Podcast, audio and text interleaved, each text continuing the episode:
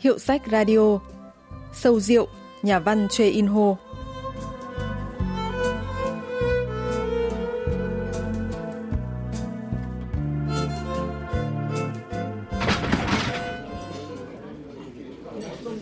Đứa trẻ thò đầu vào trong quán. Chào các chú. Hầu hết khách trong quán rượu không để ý, Duy chỉ có một chàng trai là nhìn ra cậu bé. Này, các anh ơi, nhìn cái thằng này mà xem.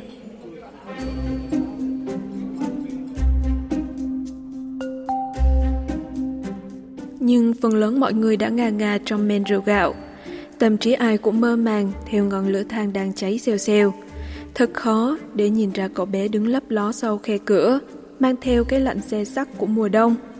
Thấy tất cả quay lại nhìn mình, cậu bé lúng túng như bị bắt qua tang khi đang bới thùng rác. Cậu lùi lại với điệu bộ kỳ quặc. Này nhóc, có là một chén với chúng tôi không? Chàng thanh niên ban đầu nhấc chai rượu, dụ dỗ cậu bé. Huy hiệu lục quân Mỹ lấp lánh như quân hàm trên ngực áo cậu bé. Có cái gì cậu mặc cái đó, nên những lớp áo trông không tự nhiên, giống như một loài côn trùng giáp sát vậy. Không, cháu đến tìm bố. Ta biết rồi, ta cũng biết cậu đến tìm bố.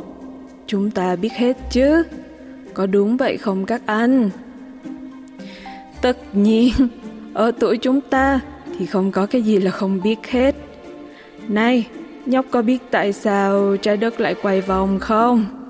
Vì nó uống rượu nên mới quay thế đấy. Có biết không hả?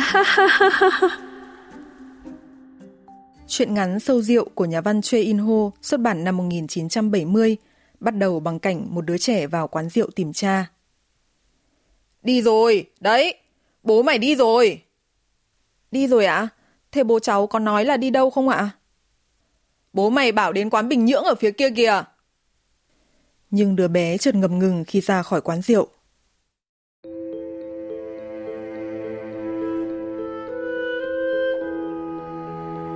Trên mặt cậu thoáng hiện lên một nỗi cô đơn u uất, thường thấy trên mặt những bợm nhậu mỗi khi uống cạn ly cuối cùng trước khi rời quán.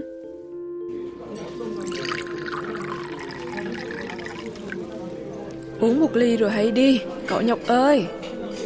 Không đâu, cháu phải đi tìm bố. Nhỡ bố mày đi từ quán rượu đó sang một quán rượu khác thì sao? Dù sao thì cháu cũng phải tìm bố, thâu đêm cũng phải tìm. Thế để mẹ mày nằm chết à?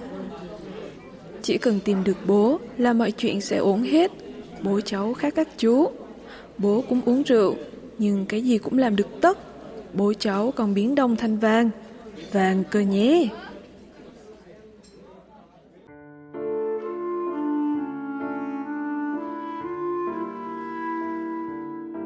Từ lúc nào, đứa trẻ đã thò tay từ trong ống tay áo kiểu Trung Quốc nâng chén nhanh như chớp, giống hệt điệu bộ của quân móc túi ở chợ. Rõ ràng là chén rượu được rót đầy, nhưng nó uống ực một hơi mà không để rơi giọt nào, khéo léo như một ảo thuật gia. Các chú nhớ tên bố cháu nhé, là Cúc Sưng Hơn. Nếu sau này gặp bố cháu ở quán rượu, thì đừng có mắt là cháu uống rượu đấy nhé. Mấy khách uống rượu bất ngờ, nhìn thấy cậu bé với ánh mắt vô hồn, Giờ họ đã say lắm rồi. Từng người, từng người một, bắt đầu chửi chính nhà mình, chửi vợ, chửi con trai cả, chửi con trai thứ, chửi cả những hy vọng về tương lai, chửi đồng lương ba cọc ba đồng, chửi cái cuộc đời này, rồi chửi luôn cả chính bản thân mình. Người lớn rủ trẻ con uống rượu và đứa trẻ đã uống. Bang Min Ho, giáo sư khoa ngữ văn trường Đại học Quốc gia Seoul, phân tích về bối cảnh tác phẩm. 이 작품은 1970년에 발표된 거로 이야기가 되죠. Truyện ngắn này được xuất bản vào năm 1970, nhà văn Choi In-ho sinh năm 1945. Như vậy, có thể đoán cảnh quán rượu và đứa trẻ đi tìm bố là câu chuyện về những người đã trải qua chiến tranh Triều Tiên 1950-1953 vào thời điểm lên 10 tuổi, chắc Jin Ho đã quan sát thế giới đầy tàn khốc, thương đau, những thương binh, cảnh nghèo đói, chết chóc qua con mắt của một cậu bé và đã chuyển thể những ám ảnh kinh hoàng đó qua truyện ngắn này. Cậu bé ra quán rượu tìm cha, thấy những người cha khác đang tụ tập uống rượu. Họ bạc nhược, nghèo khổ, bị chiến tranh tàn phá đến mức thân tàn ma dại và mất hết khả năng làm chủ gia đình. 그런 사람들이 모여서 술을 마시는 그런 장면을 이 소설은 보여주죠.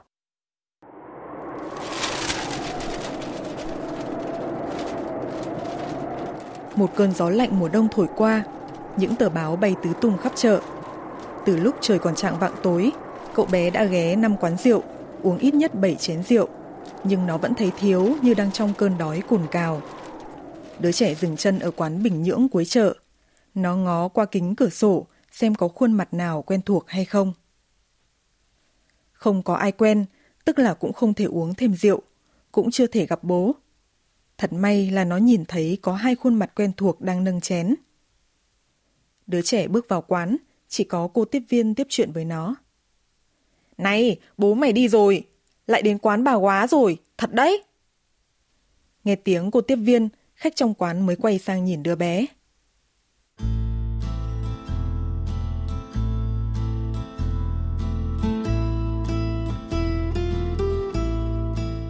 Người đàn ông râu quai nón cười khanh khách. Cứ rượu vào là ông ta lại cười như thế. Ông cười khi kể chuyện vợ mình trên đường chạy nạn bị chết vì trúng đạn, thủng nguyên một lỗ ở bụng. Cười khi tuyên bố sẽ tự tử trước khi bước sang tuổi 50. Còn một người đàn ông khác cũng rất dị thường. Cánh tay áo ông ta được sắn lên, lộ chi chít những hình xăm. Ông ngồi lặng lẽ một góc, thỉnh thoảng lại ném dao. Nó như là hiện thân cho cánh tay phải mà ông đã bị mất trong chiến tranh. Lúc nãy, ta vừa gặp xong. Mà đâu phải chỉ có thế, còn uống rượu cùng bố mày nữa cơ. Mẹ cháu, mẹ cháu sắp chết rồi. Cháu thấy mẹ nôn ra máu trước khi ra ngoài. Đứa trẻ rón rén tiến về phía bàn rượu. Trên bàn có bình rượu gạo trong vắt. Nó biết rõ mùi vị loại rượu ấy. Mày không tìm được bố mày đêm nay đâu. Cháu sẽ tìm được. Đêm nay không tìm được rồi thì để mai tìm cũng có sao đâu. Đứa trẻ chỉ rình lấy cơ hội ấy. Nó ngang nhiên cầm chén rượu đặt trên bàn rồi tập nhanh một ngụm. Chén rượu đó giúp nó được giải phóng. Một chén rượu mới đem lại hạnh phúc, hệt như là chén rượu cuối cùng trước buổi chia ly. Đứa trẻ cầm đũa gõ làm nhịp để hát. Tự lúc nào mặt nó đã đỏ như trái gấc. Đúng lúc đó thì người đàn ông cụt tay phải bỗng nhiên dí dao vào cổ nó. Trước đây gã cũng từng tấn công đứa trẻ bằng dao. Đứa trẻ chạy ra ngoài để tránh ông ta. Ngoài đường tối mịt, trống hoác. Đứa trẻ bước đi liêu siêu, bỗng nó nhìn thấy có người say rượu đang nằm ngủ ở góc chợ. Nó lục túi người này và lôi ra hai tờ tiền.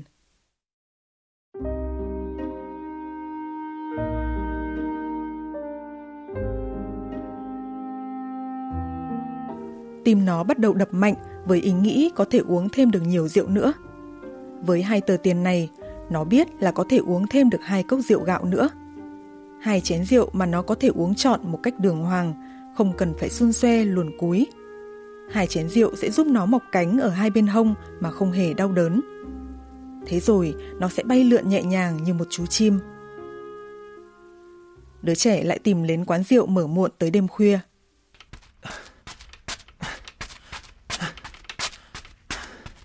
Nhưng khi nó đến thì quán rượu ấy cũng đóng cửa mất rồi.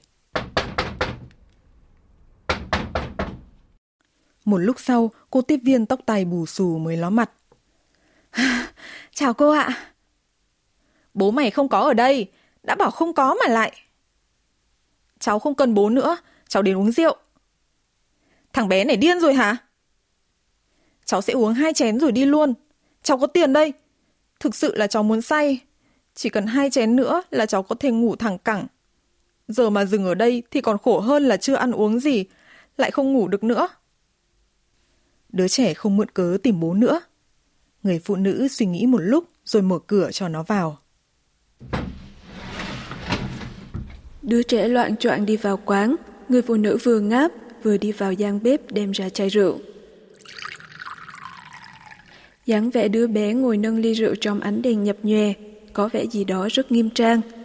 Uống xong một chén, Cậu bé dùng đầu ngón tay gõ nhẹ lên bàn. Người phụ nữ lại nâng chai rượu, rót thật đầy vào ly cho cậu. Bố cháu cứ uống rượu vào là khóc. Nhưng cô thấy đấy, cháu không khóc đâu.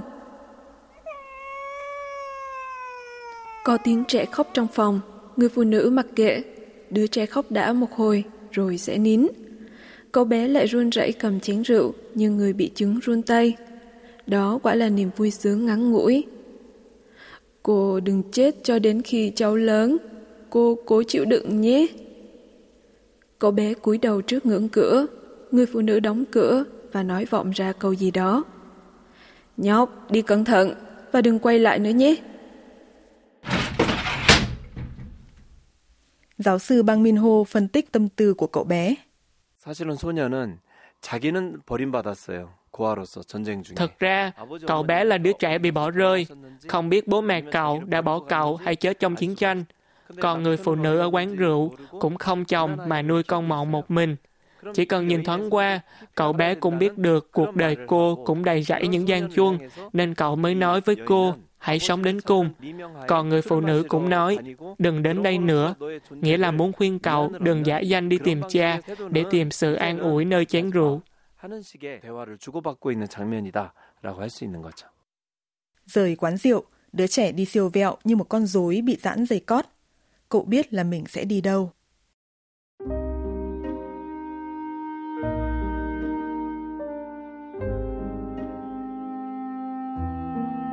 Trên đồi có một trại trẻ mồ côi. Đèn đã tắt, bọn trẻ đang ngủ, cuộn tròn vào nhau như những quả bóng để chống lại cái lạnh đêm đông. Có đứa nghiến răng, có đứa đêm nào cũng khóc lóc kêu sợ bóng tối. Mà bố thực sự đang ở đâu giữa đêm khuya khoắt thế này? Cậu bé loạn choạng trong giây lát, nhưng dù có say thế nào thì cậu cũng không quên được vị trí lỗ thủng trên hàng rào thép gai mà mình hay chui ra.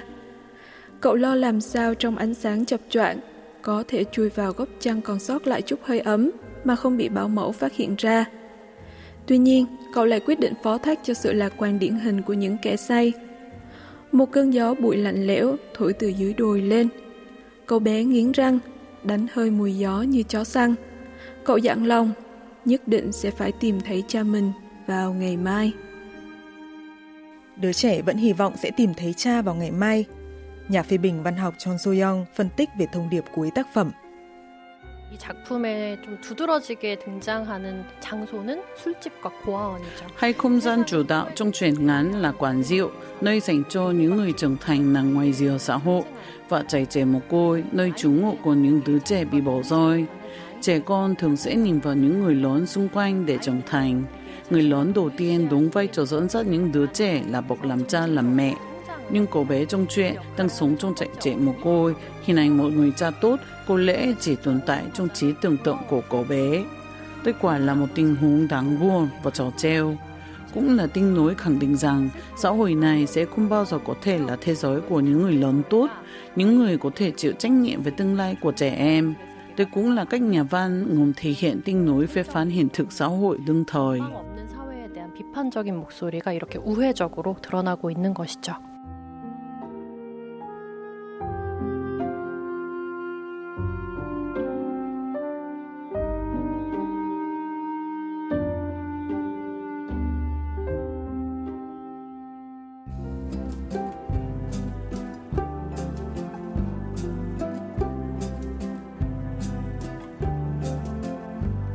Các bạn vừa tìm hiểu chuyện ngắn Sâu Rượu của nhà văn Choi In Ho.